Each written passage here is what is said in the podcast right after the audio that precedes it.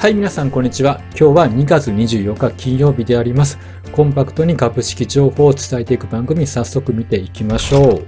はい、今日のテーマなんですけども、やはり日銀次期総裁の所信聴取の内容を見ていきます。その内容によってドル円が乱高下しております。あと日本の個別銘柄、東京エレクトロン、三菱 UFJ、日本製鉄などを見ていきますので、最後までよろしくお願いいたします。はい。まず次期総裁候補の上田氏の初心聴取の内容から見ていきたいと思います。まずはじめに金融政策については、景気と物価の現状、先行きの見通しに基づいて運営していく。現在はコロナ禍から持ち直しているということを述べております。で、今の物価に対しては、消費者物価の上昇は4%で、目標の2%より高い。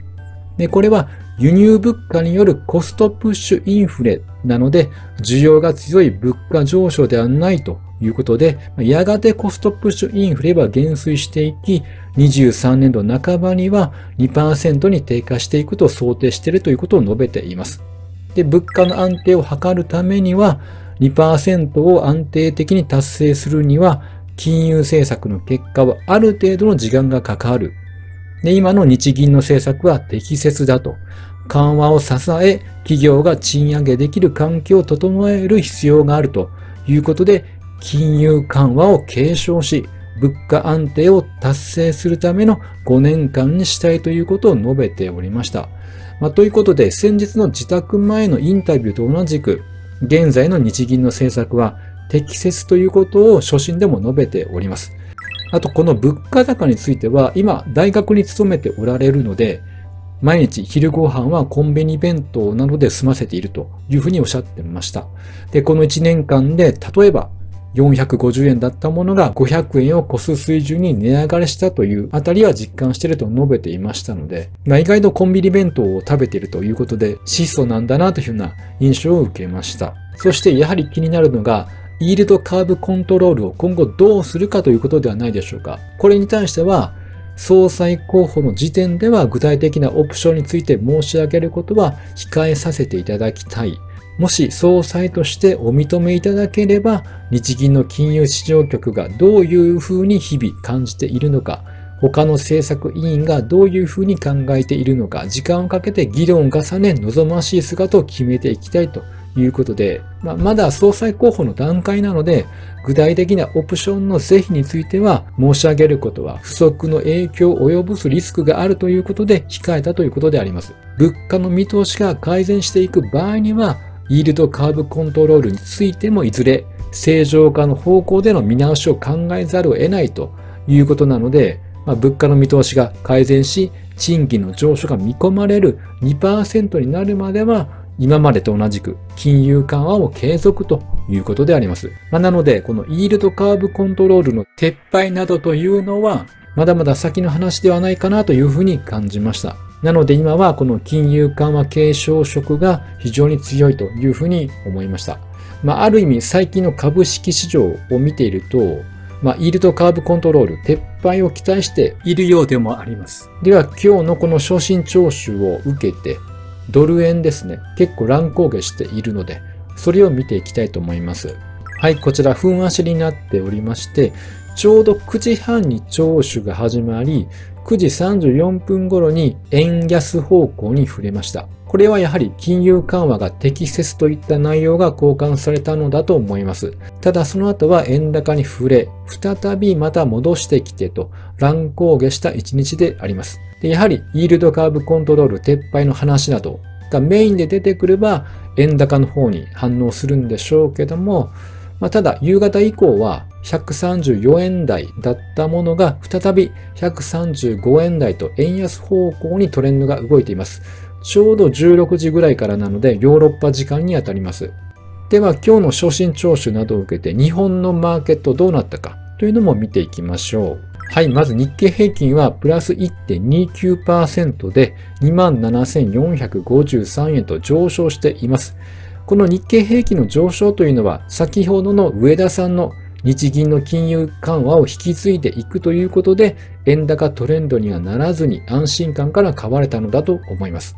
あと、半導体関連の上昇も今日の日経平均の上げに寄与をかなりしています。それは後ほど見ていきたいと思います。値上がり率トップなんですけども、今日、海運業がプラス3.8%と大幅に上昇しています。やはりこれは3月の配当を意識した買いもあるのかなと思います。海運株3社ありますけども、川崎汽船は一旦高値付近で調整が入っていたので、買い戻しされたのはわかります。ただ日本郵船商船三井は2月に入ってからほとんど調整を挟まずに上昇してきたということなので、この動きというのは9月の中間配当の時の下落と全く真逆の動きをしている状態であります。そして値下がり率トップは銀行業が入っております。やはりこれは日銀のイールドカーブコントロール撤廃などを織り込んで最近は上昇してきていましたので、まあ、いずれ正常化の方向でという発言はありましたけども、基本はまず引き続き金融緩和を維持するということまあ、それが嫌気されて売られた人になりました。あと、鉄鋼ですね。このところ9連としていたので、調整が入った様子であります。で、ここで米国債10年利回りを見ていきます。節目の4%を超えられずに見事に抵抗になったわけなんです。とは言っても今日は陽線になっておりますので、これも今円安方向にトレンドが向いてきているので、これも一つの要因かなというふうに思います。なので、この4%を再び突破していくということであれば、ドル円の方向性としては、しばらくはまた円安方向に向かうのかなというふうに思います。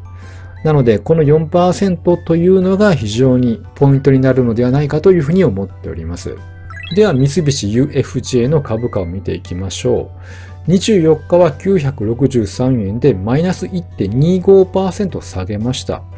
銀行株はこの12月20日の日銀の会合で10年金利の上限を0.25から0.5%に修正したことで、イールドカーブコントロール修正への思惑から株価がこのように上げてきました。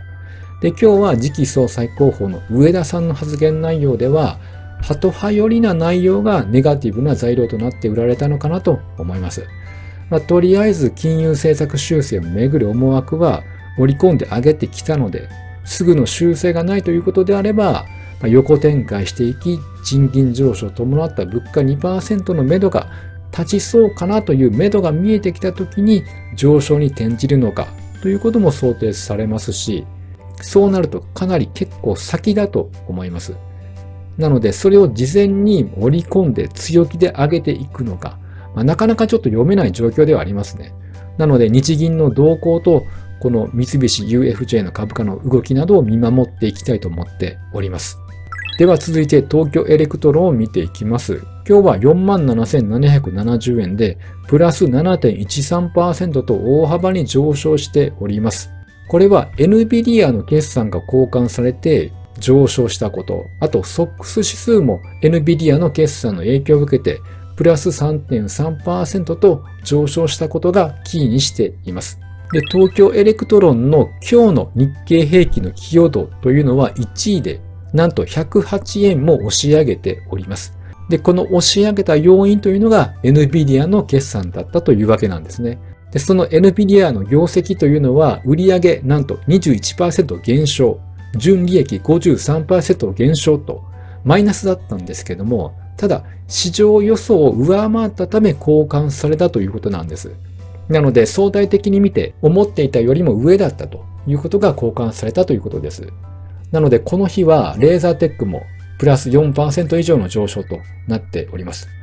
あと長期金利も4%を超えられなかったということで、バリュー寄りだったものがこうグロースに資金が今日は流れたのかなというふうに思っております。では続いて鉄鋼株から日本製鉄見ていきます。3070円でマイナス1%と今日は下落しております。まあ、これは久しぶりの陰線となりました。3000円台に乗せてきたというのはこれ約5年ぶりなので、ということは今高値付近にいるというわけであります。ただこの上昇というのは出来高も増えておりますし、しっかりと業績を伴った上昇であります。で、決算を見ていくと、9日に第3四半期の決算を発表しております。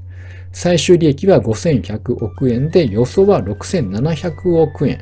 進捗率は77.2%に達したものの、前年より低い水準なわけであります。だけれども、この通期業績予想を据え置いたことが交換されているということと、あと、未定となっていた期末配当、前期比と同じ90円で、ただ年間配当は20円プラスの180円を予定しているということなどが交換されて決算後も上昇に転じたということであります。ということで、もしまだここからさらなる上昇が見込めるということであれば、おそらくこの2900円から3000円あたりで惜しみをつけると思われるので、そのあたりが今の段階ではチャンスなのかなというふうに見ております。そして今日10時半に PCE デフレーターが発表されました。これがなんと上振れているわけですね。コアで見ると、前月比、予想が0.4に対して0.6だったわけです。しかも前回0.3なので、まあ、かなり上昇しているということであります。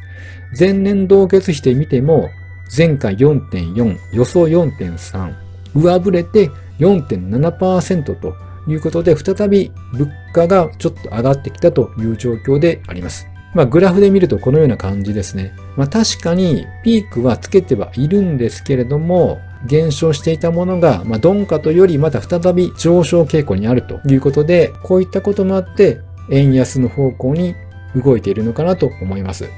なので、こういった結果を受けて、再び金利が4%を超えてくるとなると、株安材料につながる可能性もあるという状態ではないでしょうか。はい。では本日は以上となりますので、最後までご視聴していただきありがとうございました。ぜひ、いいねやフォローよろしくお願いいたします。